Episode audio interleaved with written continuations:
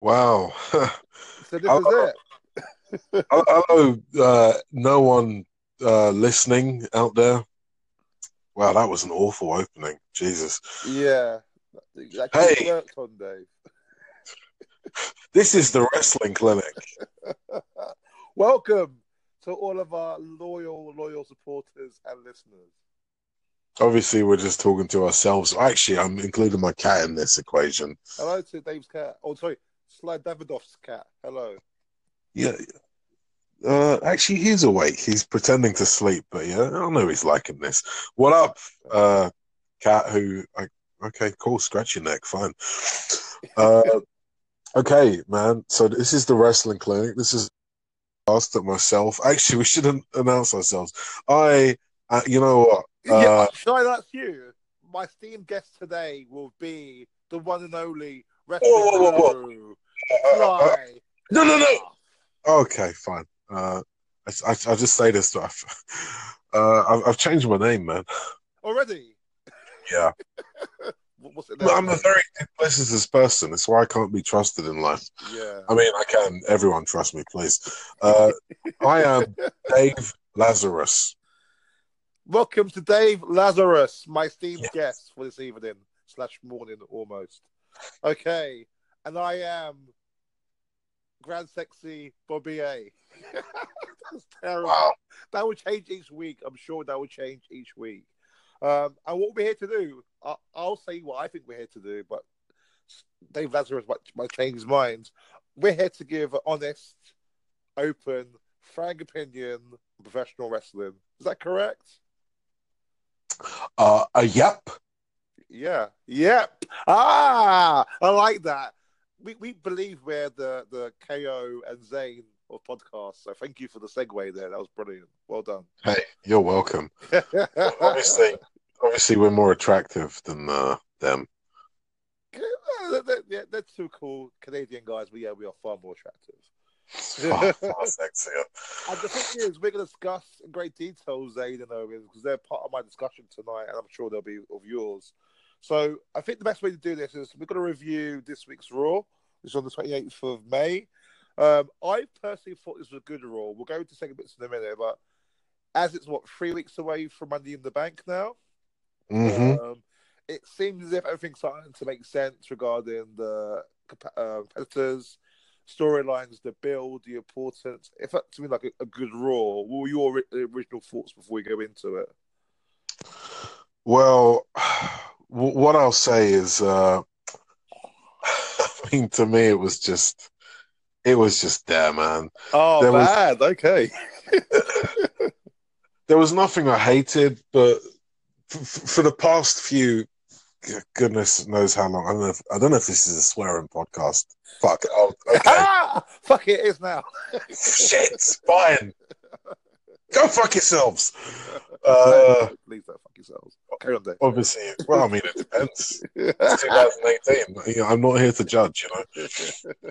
uh, at, at least out loud. I, to me, Raw is just quite missable a lot of the time, and I say this, I say this as someone that watches every bloody segment. You're Uh, right. It's just you, you, you've got the best, arguably the best roster on both shows you, you've you've had ever. Pound for pound, well, not pound for pound because wrestlers are actually statistically lighter now. But anyway, uh, pound for pound, metaphorically speaking, they've got the best roster, but the creative's awful. And I routinely find myself watching it, just thinking, "What is this? Like, why is this happening? This doesn't make sense." And kind of the more we'll talk, the the, the more I'll I'll get into points of things that I don't make, uh, that I think don't make sense. All in all, I, I, I thought it was a decent show, but nothing remarkable. And the problem I get when I watch a lot of uh, kind of Raw and SmackDown is, is I'm just trying to finish it because it's just more, such It- a long blood show. Yeah, it, it feels like a short, even two hours of SmackDown, it's still very much a chore at the moment, isn't it? I, I get that feeling Yeah. as well. I mean, me personally, I think I think the optimum length for a show is an hour and a half. Yeah. That's my opinion. Okay. Well, I mean, sadly, with the Fox Network deal, that's never going to happen now with Vince. Um, and you Let's make Raw nine hours. nine hours on a professional wrestling. They'll love it. Give them more reigns, more Roman Reigns. yes. Okay, bro. Based on that and Reigns and Raw, let's go into it. Um, so Raw it was in Richmond, Virginia, as if anyone cares, but I bet you anyway. Hot crowd, Good, I thought. They were quite into it, particularly Mickie James, who comes out later because that's our hometown. Um, and we started off with a Braun Strowman promo, which is quite rare because Braun comes out and he growls a lot. Um, but if you can remember, it was probably came out. Everyone pretty much put himself over. There's going to be seven other men in there. I'm going to be the dominant one. I'm going to get the briefcase, get my name inside. briefcase has got my name in there and the contract. I'm the monster in the bank, which got quite a big pop. I thought I thought I like that little statement from him there. Uh, the fans kept shouting, "Get these hands," which I thought was quite cool. Without him even prompting it. Uh, then you mentioned the big words, which were, "I'm going to take that title from Brock Lesnar anywhere, anytime, any place." So that always got a reaction because anything anti-Brock usually gets a reaction from any hardcore fans in the audience. Uh, what I liked from this was it was Braun showing that he's not just a monster at the moment, or not just a super, so, superiorly over likable babyface. It came out of him actually sounding confident and actually quite calculated in what he's going to do. Um, he also mentioned everyone's name is going to be in the competition, namely the guy he beat last week, Finn Balor, which led to Finn coming out with his awful, awkward grin that he always has on his face. But anyway, I'll let, I'll let you discuss that in a minute. Um, And then he and then um, Finn, Finn and uh, Braun got into it. But before I go into that, what are your thoughts on the delivery of, of Braun's promo, and what do you think of how he put himself up? Well, I, I, first of all, I, I have to say Braun Strowman is one hell of an overachiever. I mean, you ignore the fact that he's like I don't know what six seven, six eight, something like that. Yeah, I mean, they say seven foot, which is obviously bullshit. yeah, But uh, seeing how green he was in the Wyatts to where he is now, Yeah, very good the- point. the, the guy is commendable. And for someone as obsessed with physiques as Vince, I mean, don't get me wrong, Braun is protected for sure, but he, he could have been the guy by now if if if Vince didn't choose to feed him to Lesnar for the sake of Reigns, which obviously backfired like every Massive. Reigns attempt does. Yeah. Uh, I mean, I, I, the only thing I could think with Braun is that maybe Vince doesn't like his face because for, for someone as menacing as Braun, he does have quite a comical face. He's actually someone I would I would recommend wear a mask or have face paint. Although he's already over now, so I guess it doesn't matter. But that's just a personal thing. Obviously, if you're listening, Braun, which there's a hundred percent chance you are, because I know you're a big fan. Uh, show, please don't hit me. Yeah, I mean, you, you gotta believe Braun's a fan. I mean, it, it was a good, strong promo. Braun really has something, and and this is why I give the guy a lot of credit because he's in not much time. He's really become an overachiever. He's clicked with the crowd. He just has this badass intensity to him. Yeah, And A solid promo, and for me, for someone who they've let cool down. Because, like I said, he could have been the guy last year. He was more devastating last year. They have somewhat neutered him a bit since he's become a baby face, which has irritated me. I understand there are some necessary changes, but yeah, it was it was a strong promo for a strong guy. I don't expect he's going to win because someone of that size. I mean, really, Money in the Bank is for kind of uh, up and coming people, generally heels. You know, someone who's a big monster. Like, w- where's the teasing with that? Yeah. yes, I, I don't But- see him. Don't, don't go into it too much. Like, I've I've deliberately chosen later on in our discussion or when we're going to go into the eight people in it. But t- technically, two we can't reveal yet because they're still on SmackDown, and in our world, hasn't been shown live yet, right? So we don't know what's going to happen tomorrow night on SmackDown. Do we? Day. Yes, I Yeah. didn't finish watching this morning. Yes. So the two spots still available, but I'll go through it in a minute. But valid points about um, Braun there. And you're right. For someone who was a green member of the Wyatt family, from a long, long way in a very short space of time. Um, let's quickly go over to Finn then. So Finn interrupted Braun's uh, promo with an awkward grin face. Uh, got to Braun's face. They had a bit of a uh, party about their match last week. Face with the words of uh, "You did well for a little guy," which got a reaction from the crowd. Uh, strangely, Finn smiles and nods his head and slaps Braun in the face, which I thought made no sense whatsoever. Uh, Braun grabs uh, Finn by the neck and throws him across the ring, which got a big pop from the crowd.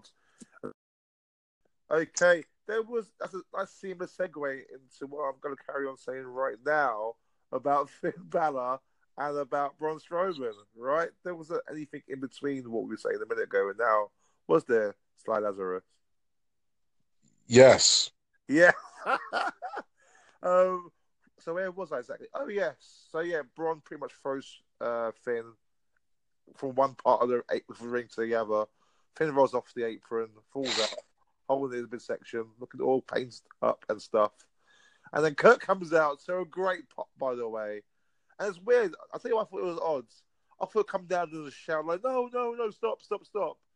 He got to the top of the the, the um, entrance way. It's like doing the "You Suck" chart with the audience. I thought, okay, are you going to go in there and stop them from fighting? yeah, I got to say the thing. The thing with Kurt is, I think he's he's so grateful to be back in WWE that he kind of forgets logical things. Like it's like, dude, like the "You Suck" thing has never been good. what I don't understand about "You Suck" is it made perfect sense as a heel.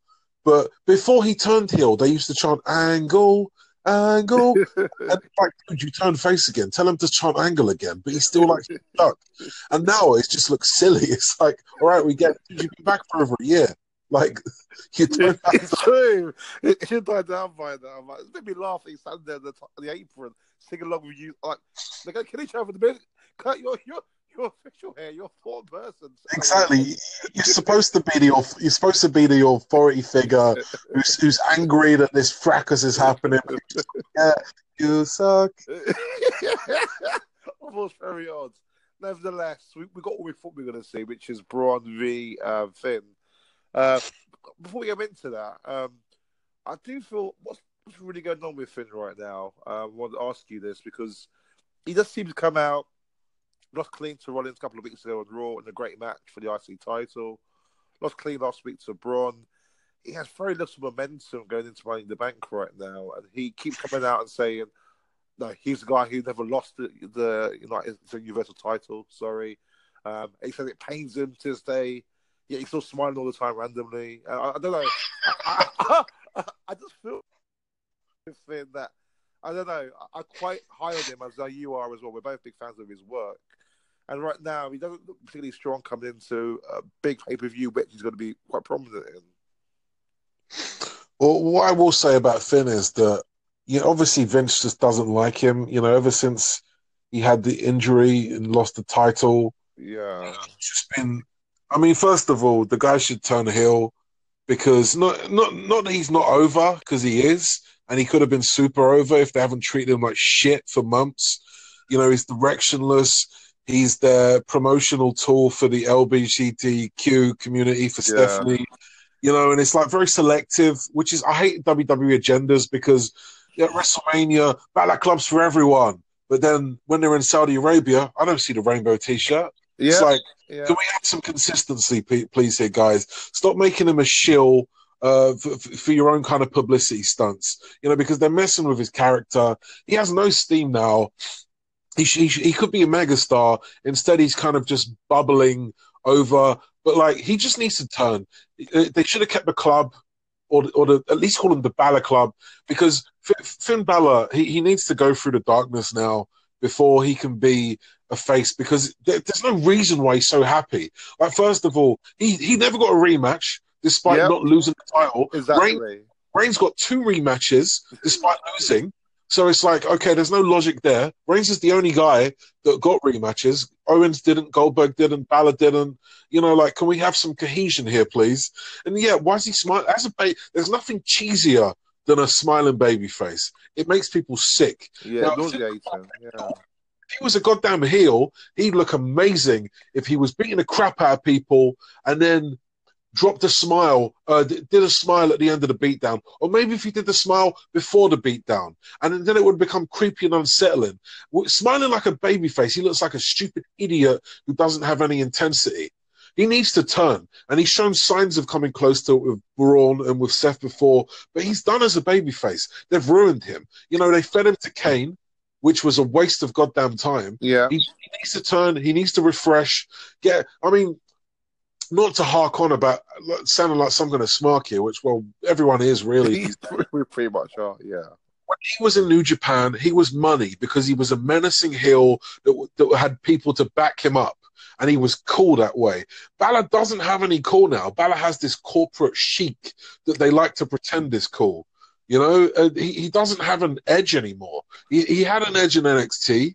Obviously, when he got to the main roster, they killed it because Vince doesn't want a lot of the NXT guys to prosper. And Balor's another case of it. I know I'm repeating myself now, but turn him. It's as simple as that. Turn him, give him his goddamn edge back. Okay, fair points, man.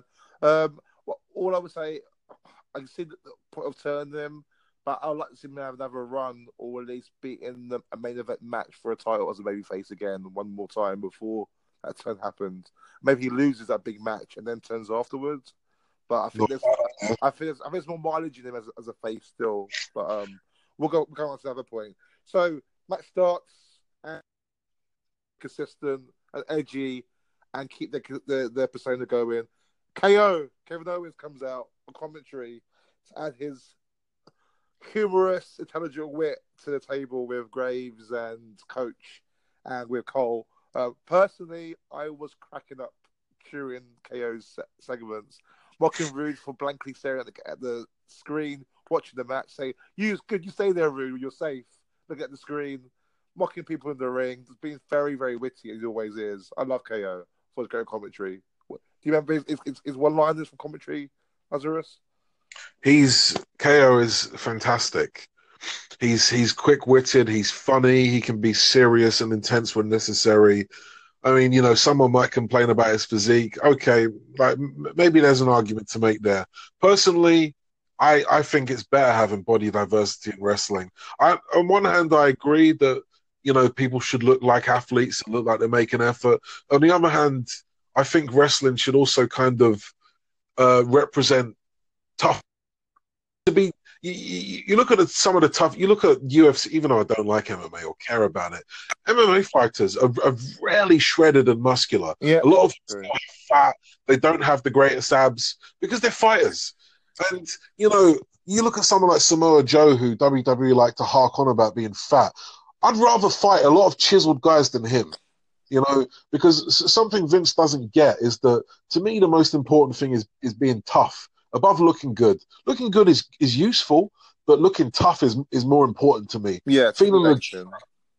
And you just need to look at KO on the mic, KO in the ring. That's that's it. You know, like if, if you're gonna call him fat or whatever, then I mean maybe I'm I'm sidetracking here, but if you're gonna call him that, like just look at his ability. The guy can move like someone half his size. That's what I was gonna say. For someone who's a larger physique, he's a really good, quick I mean, the, the sentons that he does are lovely to watch for a big guy. He's so agile. I mean, he did used to be able to do a, a shooting star press at one point in his career. I've seen him do it on the independent scene. So yeah, that was. He, that was he reminds me a lot of Jean Pierre Lafitte, if you remember him. Not really. I'm, I'm showing my like a knowledge here, Dave. Go on. Well, he was he was uh, again a slightly more rotund guy. He had a terrible feud. He, he, he's you probably basically he was originally a Quebecer with the Mountie. He okay. was in the Quebecer, and then he turned I don't know a darker heel, became like a pirate, Jean Pierre Lafitte, and he had a good feud with Bret Hart based in idiocy because the feud was actually over Bret Hart's jacket. Uh, so if you ignore how stupid the end was and just look at basically he was he was agile for for for a larger guy. I'm guessing and they're French Canadian, right? Yes, indeed. Okay, cool. Because so, yeah, you know, it's I want diversity. I don't want everyone to look the same. It's boring. Uh, uh yeah, I said it's professional wrestling, not bodybuilding. So yeah, exactly. The, the only reason this is even a thing is because of Vince's fetish. Before Vince came along, there was more body diversity, and it's good because you look at you look in the street like some of the toughest people. You, you look at any kind of celebrity who has a minder. Most of them are just big, fat, tall lumps. They're not. They're not. it's true. It's usually like some six foot ten guy that no one can fucking move. You know. But but anyway, uh, please go on. It's all right. Good, good points raised by KO. I we love him so much. Um, so just to kind of sum up, I mean, I think Braun and um, and Finn had quite a good match, similar to what we saw last week between the two of them. Some good spots in between. I love the coup de grace that um, Finn hit on the back of Braun before going to to, to the apron again. and then going onto the top, top rope to hit the second coup de grace. But before he can, KO, who we love, runs down to the ring, pushes him off, interferes in the match.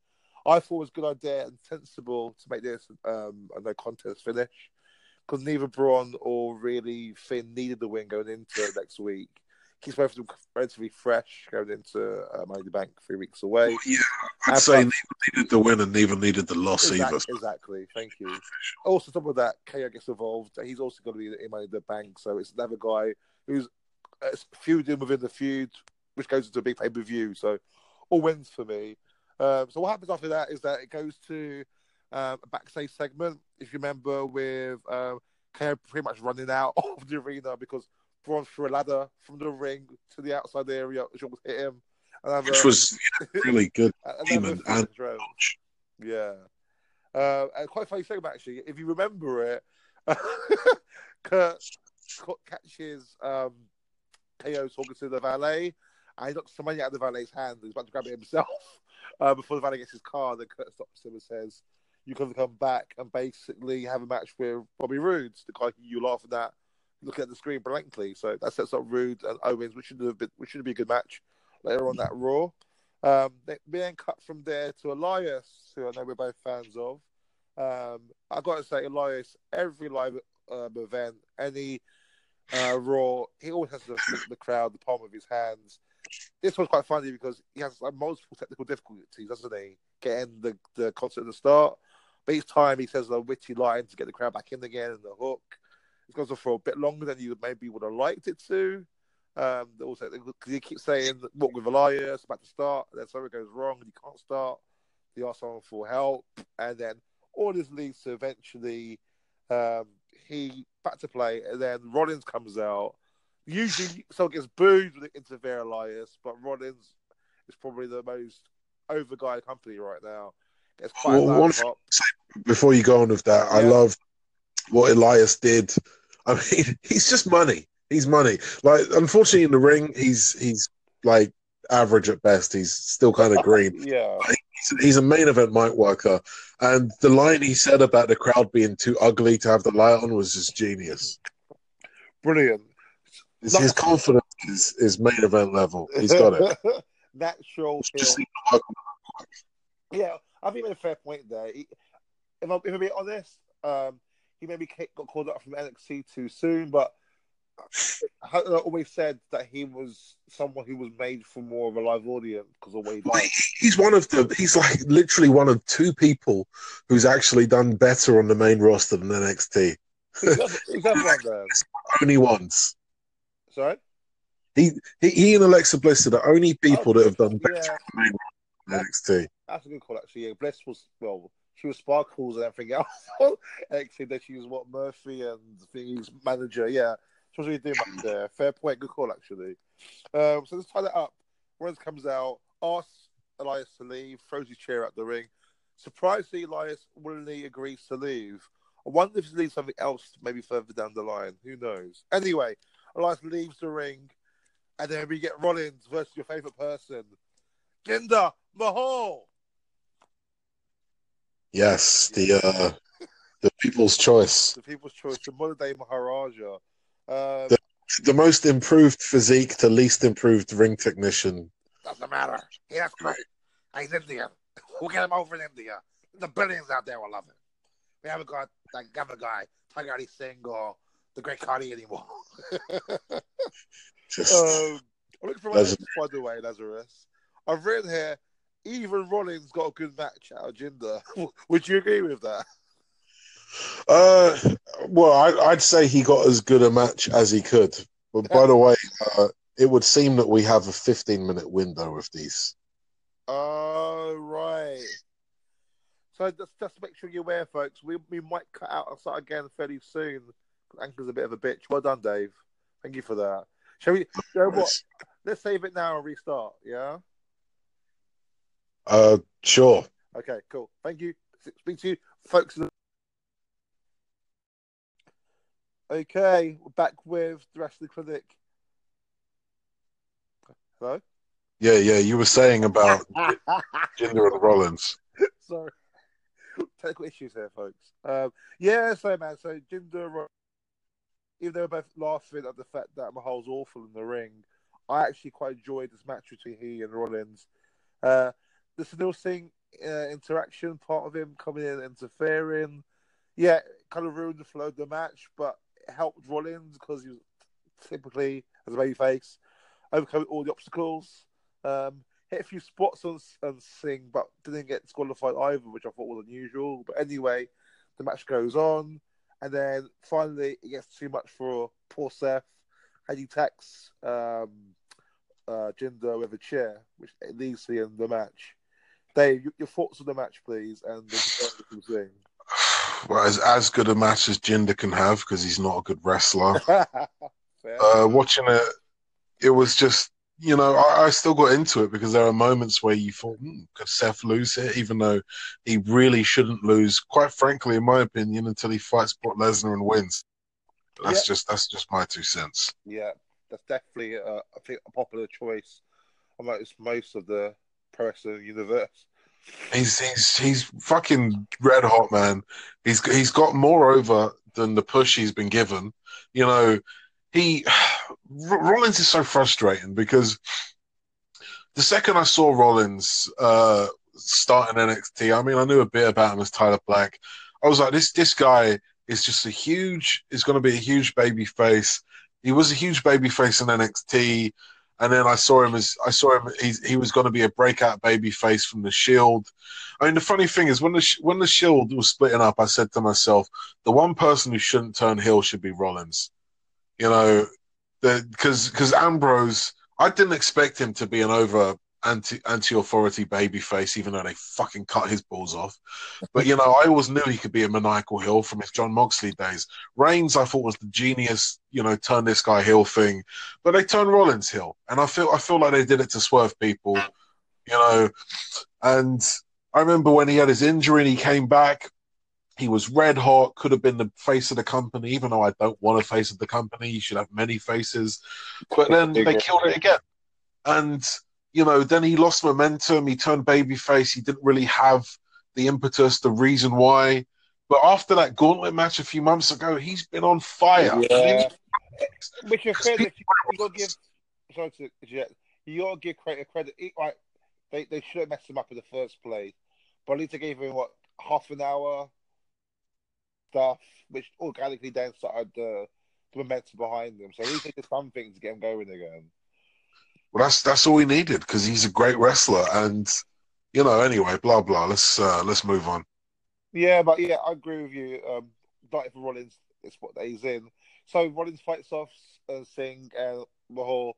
They run to uh, to the back. He celebrates with the belt, climbs on top of the commentary area, celebrates, Towns pop loudly for him. Music hits. Everyone thinks that's it. They'll go to a break. Uh, uh, uh. Remember we said that it was a bit weird the way that Elias left the ring so calmly? Well, came back and hit Rollins were really stiff.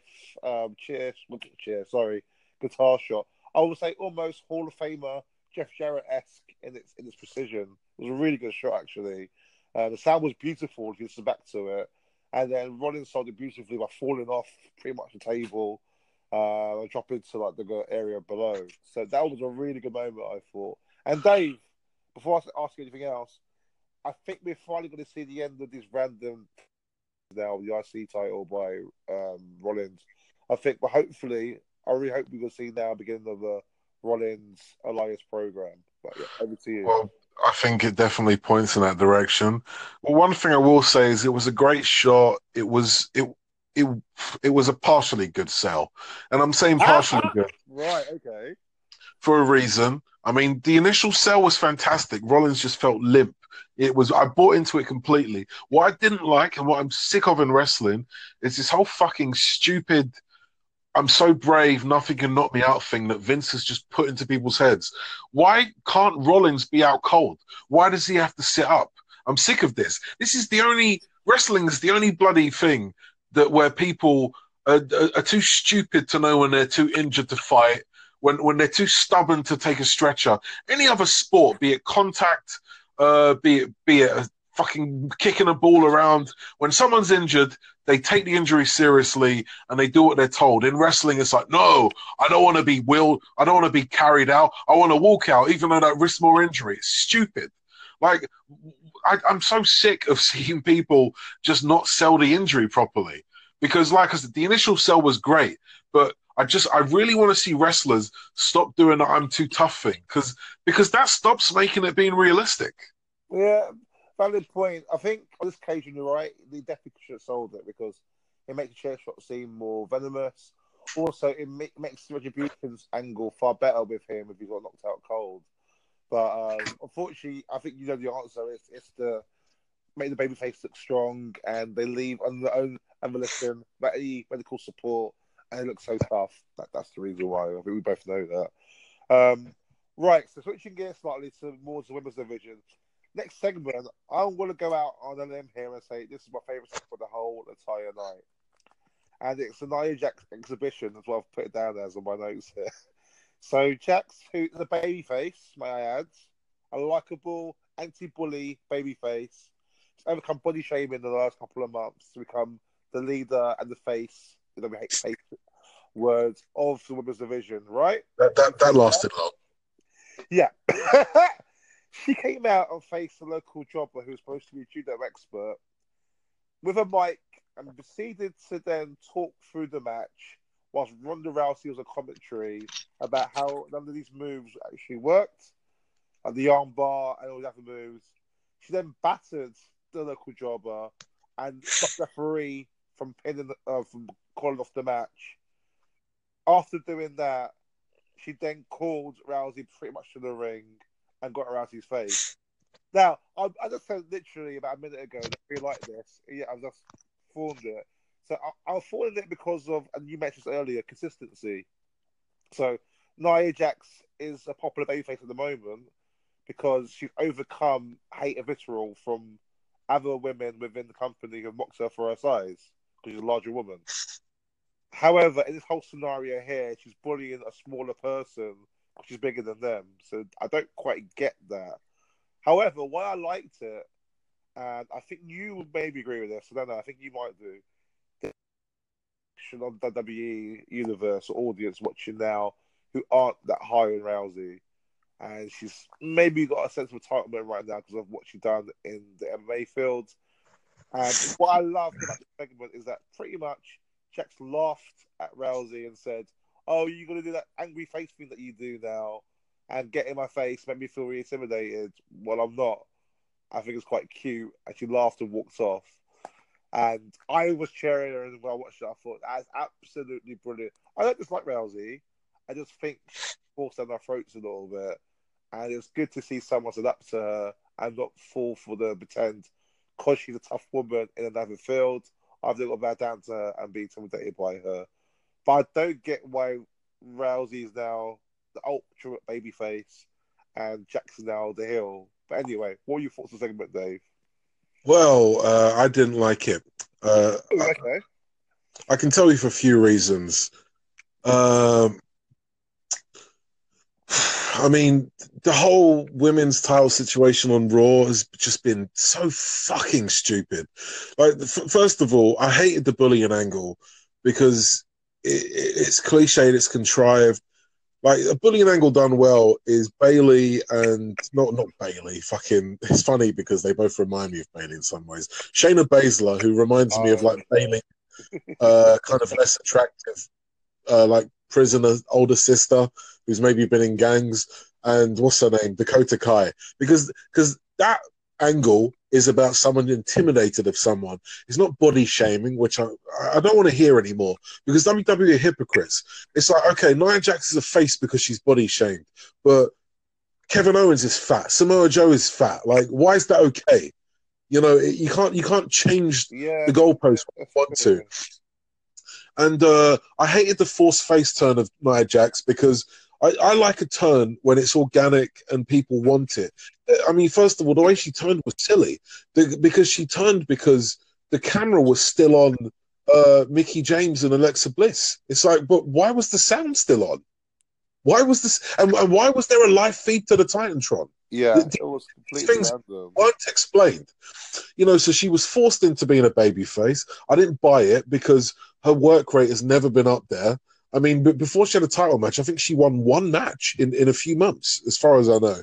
Uh, she, she's not a great wrestler, and it's funny that she was going on about, "Hey, Ronda Rousey, professional MMA fighter, you won't put the lock on me, this, even though I've already tapped out to an Asuka Lock." Okay, fine, you know, nice continuity there like, on one hand, I do agree with what you're saying. Like, I mean, first of all, this shouldn't have happened anyway. I'm assuming Natty might win Money in the Bank and cashing on Rousey or something, something like that. Because there's no way in hell Rousey should be getting a title shot. She's a special attraction. I heard they did this match because they they wanted a bigger draw because Lesnar won't be there. Why isn't Lesnar there? Because you don't want to pay money because you want to feed him to Reigns. Blah blah blah. Tedious. They didn't need to put this match on. They didn't need to put Rousey in it. The Money in the Bank sells itself for the two matches they are. exactly. So this match was forced in. I hated the build to it because they were like three giggling schoolgirls having fun, laughing about it, but there was no heat, no seriousness. I mean, on one hand, I do respect the fact Jax was saying, you know, this isn't your world because it's the same way people are treating Punk in the UFC. And it should be that way. That, hey, you might have done what you're doing, but you're not there anymore. You're in my world now. But to me, Jax isn't credible. She shouldn't have been a champion. It was a stupid W, another WWE agenda, uh, you know, to kind of uh, push their anti-bullying thing, even though they're, they're the biggest, uh, biggest bullies you can find. And the crowd didn't buy into it; they rejected it. And now, for no reason, she's turned heel. So, what is this also prove? This proved that Alexa Bliss was correct. She called Nia Jax a bully the whole time. And what has Nia Jax done? What's, what's she done the second she stopped fighting Alexa Bliss? She's proved she's a bully. And what happened when Nia Jax fought Alexa Bliss? They fought one on one. The small, tiny fucking heel fought the massive baby face. This was the one time Mickie James should have got involved, but she didn't. So now we've got Nia Jax, and it's funny as well that Nia Jax can turn heel within the space of a few weeks, and failed babyface Roman Reigns can't turn heel in years of being hated. You know, just pointing out a bit of a double standard there. I, I, I, but are they both related as well, Jackson and Reigns? are related randomly, aren't they? I'm pretty sure they are. Uh, well, yeah, they're, they're, they're, they are related. I mean, one thing I will point out is that uh, The Rock and Roman Reigns aren't actually genetically, uh, genetically, same thing, biologically related. It's actually just through uh, them saying they are. They're not of the same Samoan bloodline, but they, Oh, right. they are. Although Jax, as far as I know, is The Rock's biological cousin. Okay, cool. Thank you for that little tidbit there. Um, did you not enjoy um, Jax mocking Rousey because he's very one dimensional? Basically, pointing that out. No, yeah, I did. I mean, and to be honest, like Rousey's weird. She's only good when she's doing the intense thing because her charisma is lacking. Yeah. Uh, I mean, she for, oh, she needs a fucking she needs to be heel and she needs a mouthpiece. And they should have given her Paul Heyman or someone else. I mean, we need more managers in wrestling. Not everyone's a talker, but people have. Skill sets. You can you can have money charisma, but you can't talk for shit. And when you like, I mean, Rousey, Rousey's not a talker. She, to me, she's proven this already. You know, she's kind of awkward. And also, I forgot to say, I hated Jax's line about the whole humorous thing because it was such a fake ass laugh, and it wasn't. It wasn't a because it wasn't like a fake laugh where you're trying to make it fake. To me, it was just like a fake laugh because she's pretending to laugh, but it wasn't working. Uh, Okay. They're picking up there, but all right. Well, you know, it wasn't a good laugh and it was a goofy line. What the fuck was she laughing at? We get so much of this stupid comedy in WWE where things aren't funny and people really laugh like they are. Yeah, Dave, we're going to come to a segment break in a moment. So we'll wrap up um, Rousey and Jack there. And we'll come back. We'll talk a little bit about the tag team division because we had the Deleters of Worlds and the Ascension. Right? Yes. We are back. Um, so we finished off with Rousey and Jax, which is a weird segment that I loved. They wasn't so keen on. Um, let's look a bit at the tag team division now because we've got the tag team champs, Deleters of Worlds, aka uh, Matt Hardy and AKA worst entrance in wrestling. Worse, as in no longer good like it was in TNA. Worse, you mean? It's yeah? just fucking, the entrance is awful. It's like, for fuck's sake, Right? Bray, Bray Wyatt has been brainwashed to being friends with Matt Hardy. So fucking either let him come out with his music or give them a new song. But I mean, I'm a musician. I could make fucking songs for these people in a few hours. And the, the fact that WWE is so useless at their job, the best idea they have is to cut the music halfway through. It's like, but they do. That's what all of they do in the bar and Cesaro. I know, it's stupid. And, and this is the worst it's ever been because the flow. It's like you've got this intense kind of power metal intro with Matt Hardy and then a complete vibe change with Bray Wyatt having like one of the slowest chilled songs you've got and then picking it up again. It's like motherfuckers, either give them Matt Hardy's music, give them their own song, or fucking stop. Okay. Strong words from the musician there. Snappy with actress music for the Leader of World. By the way, is that is that their official name? Or that's what we kind of coined them in the the smart well, world? something WWE are lazy at. You know, I'm. Hey WWE, can we please stop having teams called name plus name? You know. Yeah. The B team are called the B team. I mean, the, the bar called themselves the bar for like it seemed like a year before WWE finally decided, yeah, let's call them the bar, not Cesaro. It's like, who is paying you creative people to come up with these ideas? Exactly. I, I could I could name a team within seconds. You know, it's not hard. You name teams, you name moves, you give someone music, but they're so fucking lazy. And if you don't give a team a name, they don't feel like a team. Yeah, they're put together, which Cesaro, Sheamus were until they officially came to the bar. So yeah. I mean, they did, did their work for them. It's like, hey guys, we're the bar. Okay, we got it. Sheamus and Cesaro. but anyway, carry on. But it's been, it's been like the Breezango and the Fashion Police, but are they the Fashion Police or the Breezango? Or the Fandango personally, and the Breeze?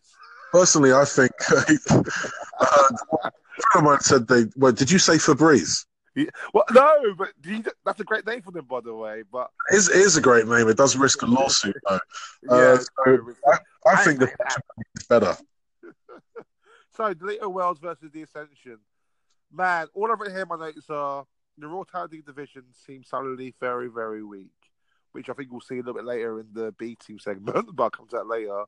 It's just all a fucking all, all, all, all, of, comedy choppers. Yeah, all right here is all eyes on Dolph and Drew. That's what I've got to say really on this match.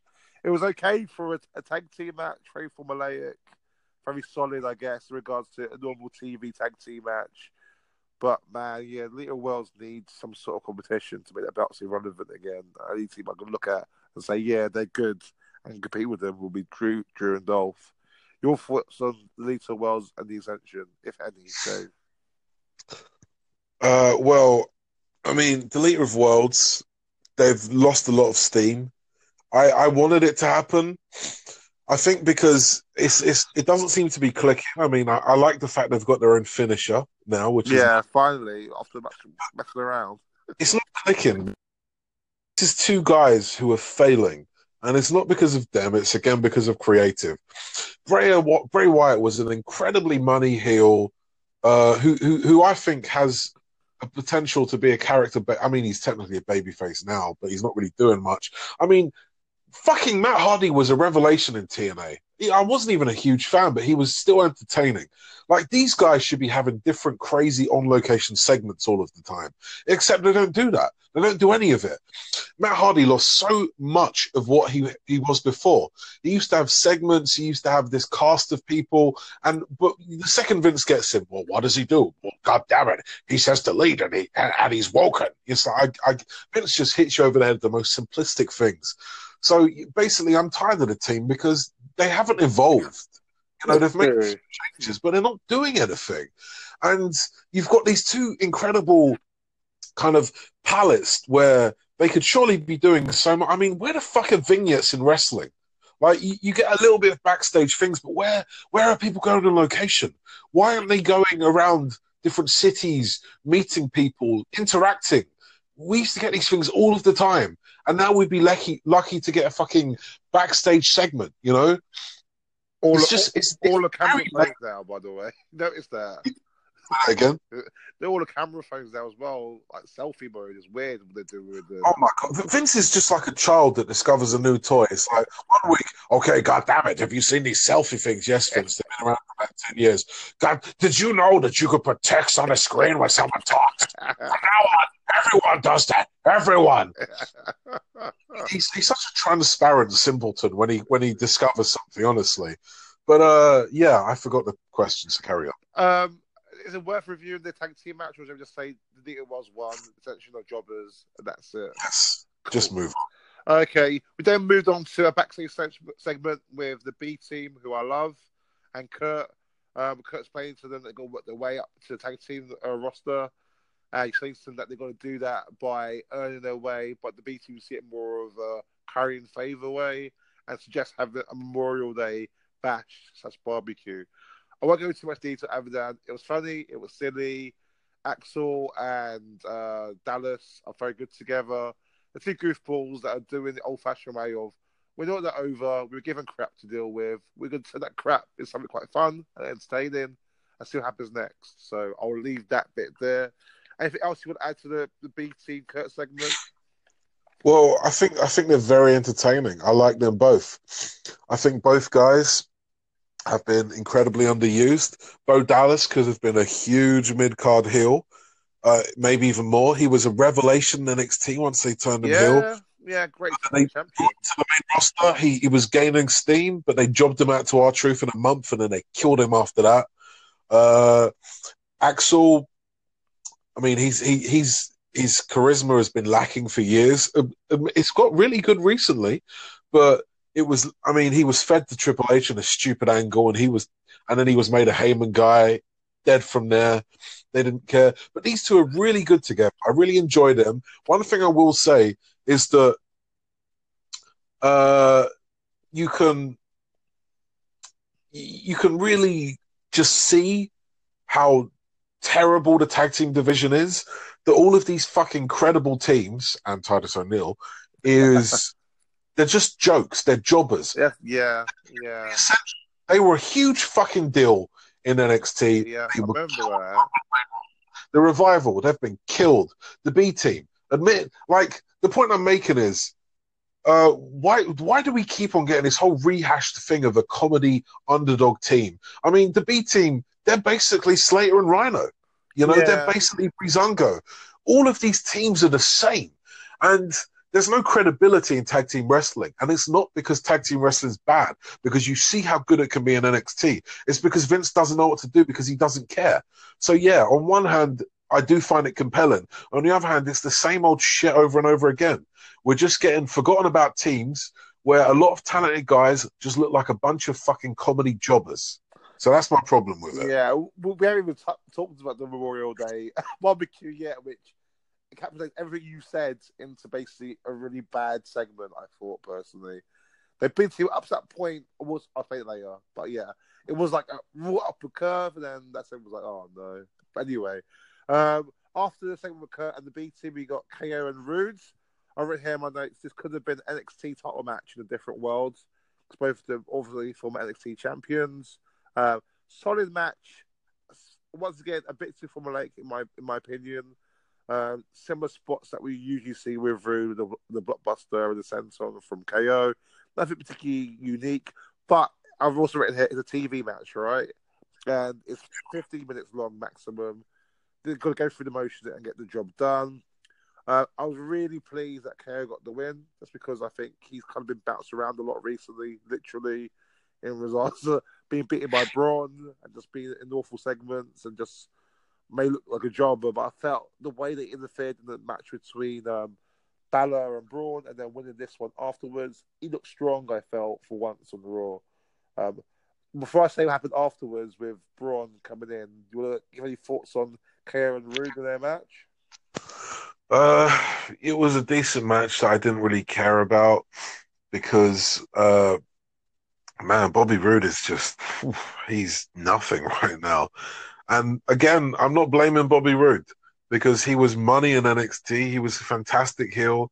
I, he, I, I liked him a lot in TNA, but he's he's he's a fucking shell right now. I mean, first of all, why is he babyface? Oh, I get it. Well, because his music's over and he says glorious. That's Bobby Roode's character now. He has no he has no dimension to himself. He's a smiling, pandering goofball that says glorious, you know?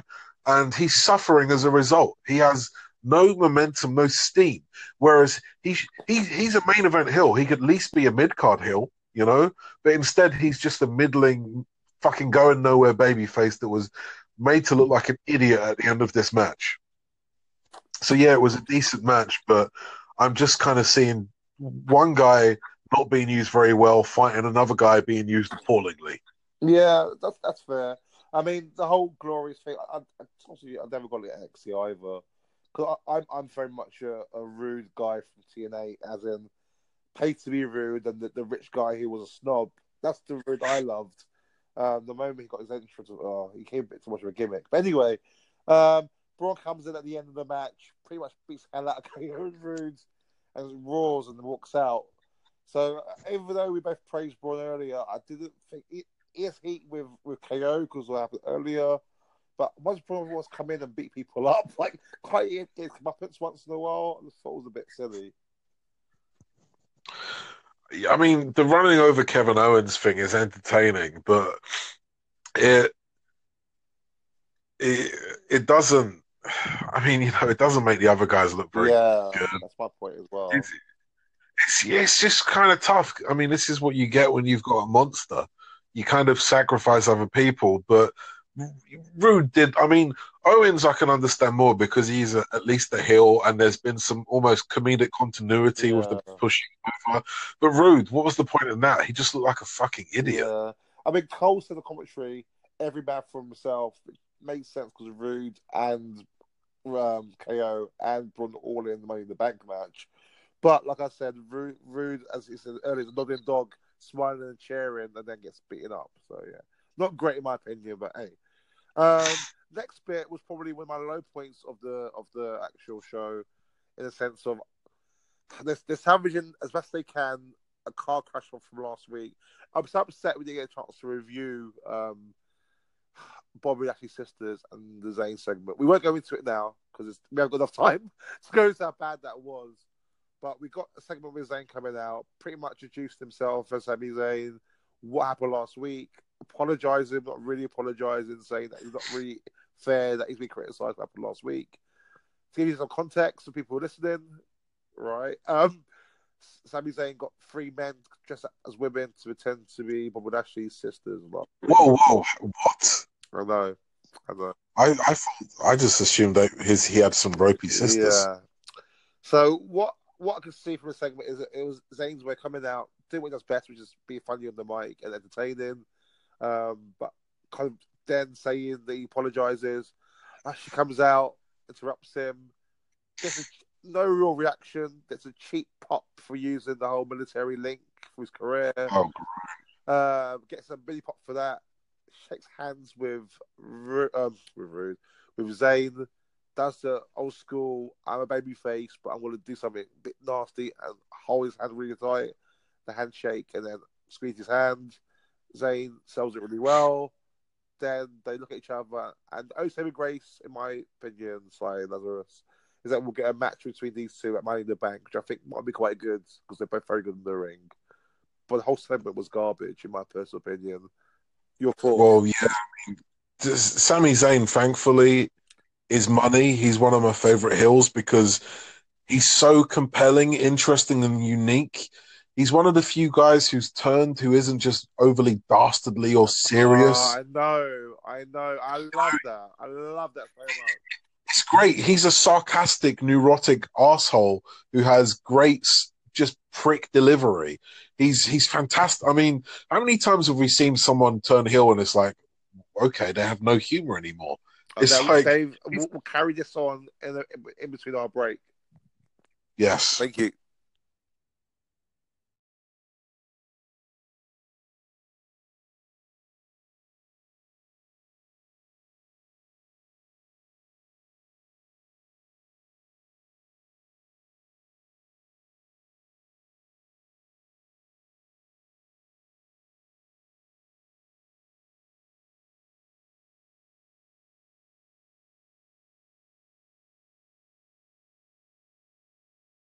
So, Dave, you make some really good points there about why you believe Sami Zayn's a compelling character. Yeah, he's compelling because he's he's really unique. He's got this wonderful spin on being a heel that isn't maniacal, isn't uh, uh, serious and dry and boring that loses his traits.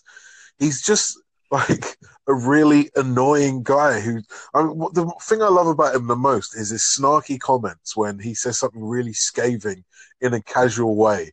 Like I remember when he said that Kurt forgot about Jason Jordan uh, a few weeks ago, and that was just great. I mean, quite frankly, if it wasn't for Sami Zayn, there'd be these segments would be completely irredeemable because Bobby Lashley, my God, turn this man heel. He has no charisma. But, but, by the way, he was he was everyone heel by the way. Like, oh, I it. I want to turn people heel that need to turn heel. How dare you accuse me? Do you think he's working as a babyface? I think he can be. I, can, I think he can be salvaged if they do a couple of things. But I'll let you go first, and I'll give you my point. Yeah, all, all we need is a fucking time machine and a month and a month in the counter. Pretty, pretty much, but yeah. But go. What, what do you say about him potentially being a heel? Well, first of all, he he's never worked as a babyface. He was an awful babyface in WWE. He was an awful babyface in TNA. When he turned heel in TNA, however, and MVP was his mouthpiece, Bobby Lashley was the best he'd ever been. Yeah, yeah. He was a top. He was a top name on the show, and he worked. Vince has done again done that stupid thing where he thinks because he likes someone, other people will. Oh, oh, geez, I like Bobby Lashley. He's jacked. He looks great. He's a babyface. No, he's not, Vince. No one's cheering for him. Uh, you know, and they've not done the guy favors. First of all, please ditch that stupid ele- uh, elevated suplex because he can he can apparently only do it on really small people. I'm still thinking of the botch on, on Big Cass, the great and the greatest were around. almost killed. He almost killed him with a brain no, bust. he always paralyzed the poor man. That was really scary, man. If you can't do the move, don't do it. Simple as that. Uh, although someone did point out that a great name for that would be the Vertigo Suplex, which is a genius yeah, I like that. Uh, anyway, yeah, he's not clicking because what's what's there to like about him? He's an idiot that comes out smiling, slapping hands. In his in his big chance to make himself in a promo, instead of saying why he's here, why he's bad, why he's tough, what he's been doing, all he fucking did was creepily talk about his three sisters no one gives a shit about, and how basically they kind of abused him as a child, tying him to a tree for hours and beating him up. oh, that's totally normal. Uh, it was just really fucking abnormal. It's it's one of the worst things. Yeah, I actually thought that was worse than the segment with with the three drag queens because as terrible as that segment was, I expected that. So I I I, I wasn't surprised when I saw how terrible the segment was. Like when before I saw the segment with Sami and Bobby's uh, quote unquote sisters, the the only surprise element I had is are they going to be are they going to be little people? Are they going to be uh, really ugly women, or are they going to be men in drag? That was the only question I had. because we knew it was going to be shit. That was obvious. Because WWE loves doing these awful fucking shitty segments that only Vince finds funny, aka "This Is Your Life, Bayley, aka yeah. that baller segment with the Miz and those irritating basketball people last year. So we knew this would be trash, and it was trash. Uh, but yeah, like what is there to like about Bobby? You, have got Sami Zayn, who's a very compelling, very interesting heel that's salvaging a terrible angle, and then you've got this vanilla fucking face with nothing to like about the apart from the fact he's jacked. Bobby Lashley's done nothing to be liked. He's only had tag matches. He's not said why he's here. He's not said what he does. There's nothing to like about the guy. So obviously the segment's trash. But I don't fault Zayn. Zayn is still entertaining. But Bobby needs to turn because he's not going to get the support of the crowd. The, the best he could do was do the cheap pop about supporting the troops, which the Americans love to talk about. That was the only thing that worked. But he's not going to get over. He's it's not going to work. I, I, think I think he can. I, I this, this, this, is what he needs to do. He just needs to stop grinning and goofing around come in the ring and beat some people clean with some really high high hitting moves that look impactful and look dangerous. Are they going to let him do that though? Well, I'm, I'm, I'm, not saying they will, I'm saying that I don't think he's completely ruined. He'll be back for two months, man. They've done their best to ruin him, but he's not ruined. He can easily salvage this, but he needs to always go back to what he was doing before that awful segment with Renee. And then, and then, once he gets actually get some big wins over people cleanly, he kept on the mic and say, "I'm here for one reason, and that's what led the title." And that's it. Some people, some people interested in him again, and that's it. Well, it's not, it's not a bad idea. I mean, that, that might work, but I, I, doubt they'll do it because that's what he should have done in a segment. When when fucking uh, Zayn was saying these men were his sisters, Lashley should have come out, beat the shit out of all of them, and and said, "This isn't a joke" or some crap. Yeah, Instead, he yeah. slap hands, talking because Vince thinks everyone needs to talk all of the time. So yeah, this this isn't going to work. So they're going to have to turn it because they're not going to do your idea. Possibly, but I think I do, I do agree with me on this one. It's same graces. I think Lashley and Zayn, given a reasonable amount of time, will have a good match in in the Bank. Do you agree on that? I, I agree to an extent, but I do. I mean, I don't. It's probably not a revelation, but Lashley's going to get booed out of the building, and Zayn's going to be cheered profusely because it's, it's Chicago, isn't it? Right. so yeah, Chicago. And to be honest, I'd do the same thing because Zayn's entertaining and Lashley's sucking right now. Yeah. Cool. So after the same segment with uh, Lashley, we go into quite an interesting match actually. Uh, it was Drew McIntyre, uh, accompanied by Dolph Ziggler, um, who are hot right now, in my opinion. Two very over guys. Up against Chad Gable, who I will speak to you in a bit about what I think about Chad, but going to the match, it was actually I thought it was a really good match between both of them. The size differential made it difficult for you to make it believable, but I thought Cole Graves and Coach did a good job uh, making Gable's athletic career as an Olympian of the USA team. Uh, good... Go on. Basically, you knew if Drew hit the claymore or a big move, it was over. But as long as Gable kept moving and used his technical prowess, he looked to maybe find a way to get the win. Um, but what, what are your thoughts on the match before I go into what I think afterwards about both guys? Well, I mean, just just a solid match, and to be honest, I'm sick to death of, oh, he's small. I don't fucking care. The guy was an Olympian, a, a trained Olympian wrestler. That overrides him being. And besides the fact he's not that small, what is he? Five eight. He doesn't look. He looks short to me, but I wouldn't consider him a small guy. Okay, Drew McIntyre is like a legit six five, probably about 260, two, about two sixty five, I'd assume, without hearing his weight. But you know, he, he he's great. He looks fantastic. Gable's a yeah. So anyway, we're back. Like I was saying about Gable, I'm sick of this whole oh they're undersized thing. It's like, can we take the person at their level of ability? Because if Chad Gable was in fucking MMA or another combat sport, they wouldn't even mention his size because they get such a hard on about Conor McGregor and Mayweather, even though they're considerably smaller than exactly. the people WWE consider as being small. Gable isn't that small, and he's a fantastic wrestler, and that's all that should fucking matter. You know, I don't want to hear, oh, they're small, they're tiny. Fuck off, man. He's a great wrestler. He's a legitimate Olympian. Like, can we please get out of Vince McMahon's head? Uh, yes, I, I like the match. I, I, I thought it was I thought it was good because both men are really good wrestlers, and Gable should be getting a fucking push because he could get over as fuck. And quite frankly, Drew McIntyre should be getting a world title shot sooner than later. It's funny because for for about a year and a half, I've been saying I think uh, Dolph Ziggler should team up with Baron Corbin because I think they'd look good together as a big guy and a smaller guy, like two dudes of attitudes, aka Diesel and Shawn Michaels. And it turns out they did it with Drew and Dolph. And lo and behold, it's working. Dolph is the best he's looked in ages because he's not been treated like a fucking jobber for a long yeah. time. Yeah. Being stop started with the push. And Drew just oozes money. I mean, again, classic Vince continuity. Guy was a babyface on the NXT. Suddenly he's angry and raw. Okay, whatever. He's still money and he's still working completely well summed up there. I completely agree with everything. Um, what I would say about Chad is I wouldn't mind seeing him come off screen just for a bit.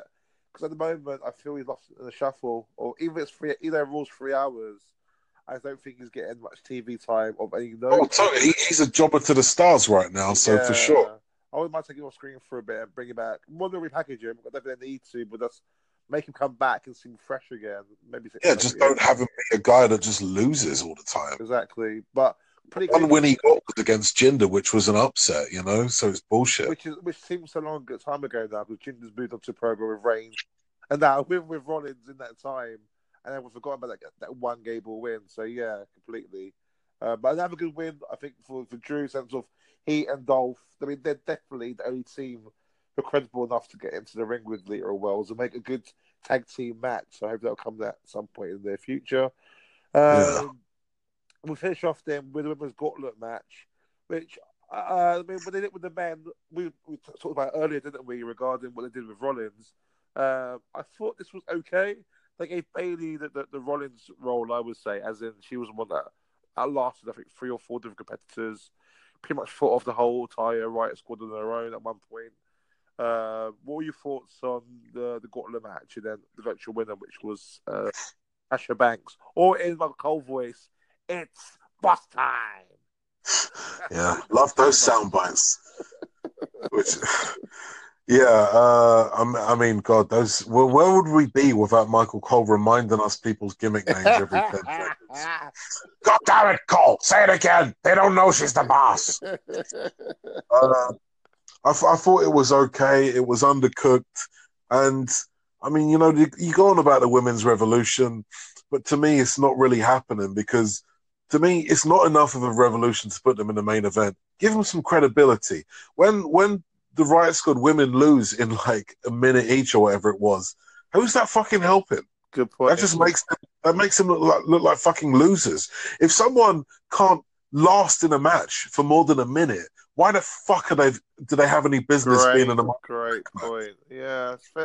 I think of that actually. Yeah, that that, that did hurt.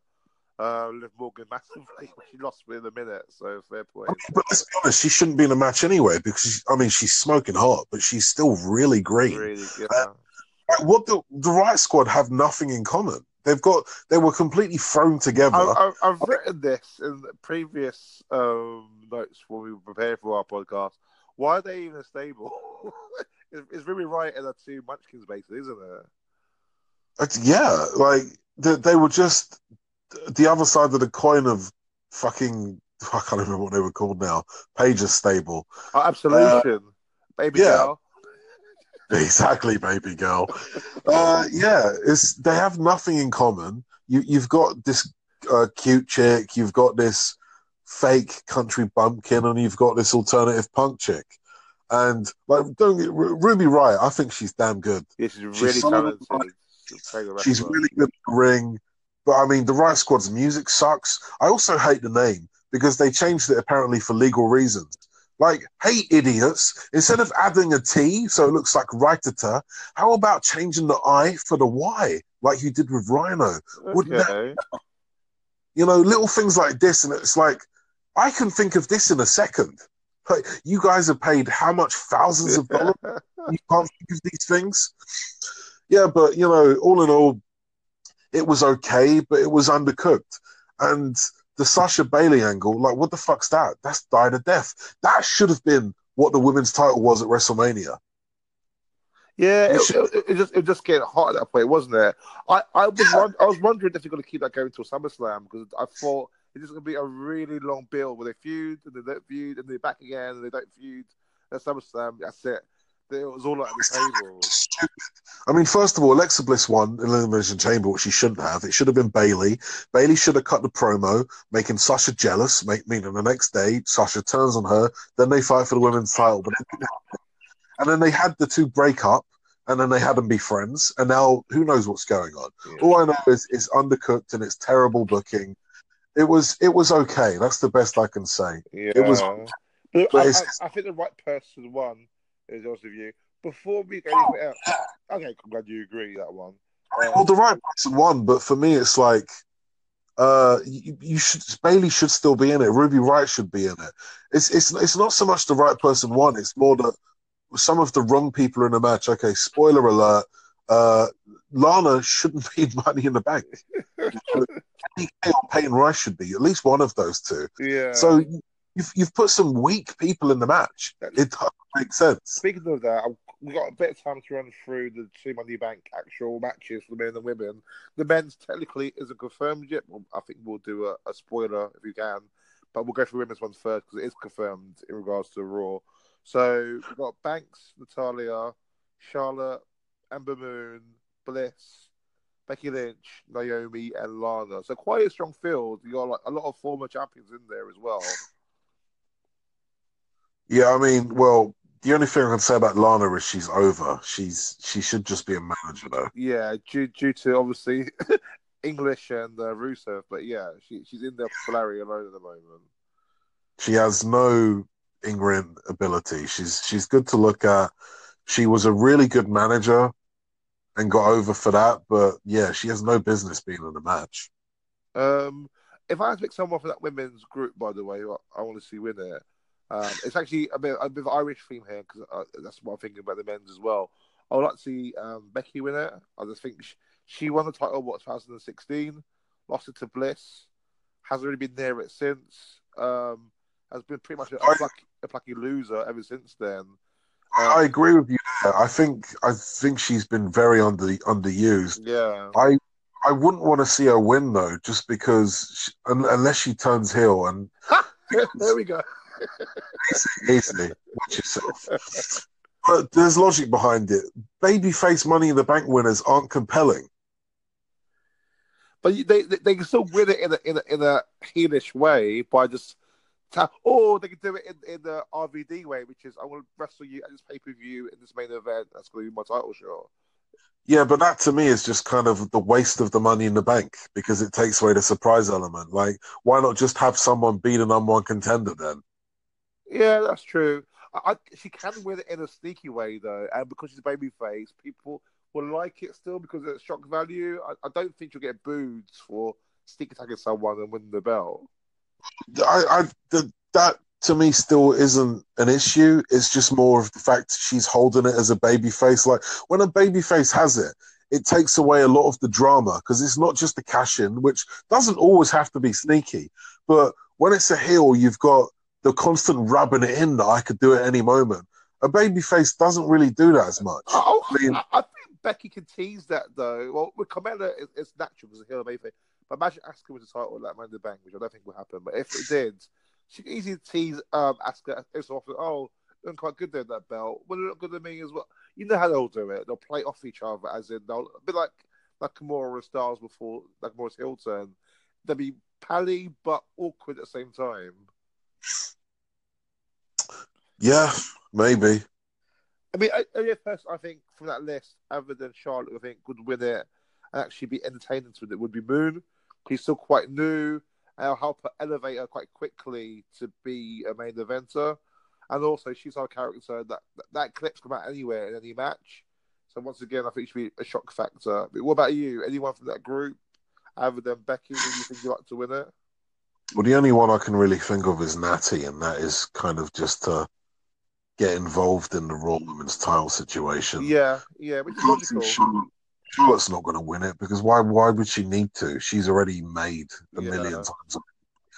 Uh, Ember Moon isn't a bad choice, but I just don't see it happening.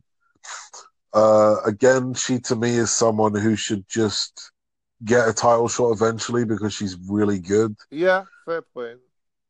Uh, Becky Lynch. Uh, I mean, you didn't do a bad pitch. I'm not against it. I just kind of don't really see it. Lana, forget about it. I mean, okay, if you want to say I turn, I say turn everyone heel. There's face as well. Why is Rusev a heel? Why is English a heel? You know, yeah, turn face. Anyway, but that's that's a side note. Uh, yeah, that's the only one I can really because no one's really jumping out at me, to be honest. Some of the other names here: Banks, uh, Naomi, Bliss, the other three we haven't really mentioned yet. Well, I mean, Naomi's not going to win because what's the point? I mean, has she already won the women's battle royal, and that was worthless. To be honest, I, would even though it doesn't make narrative sense, I'd give it to Sasha and because she, she's been due a turn a long time, and this could be what catapults. Ah, that's actually a really good idea.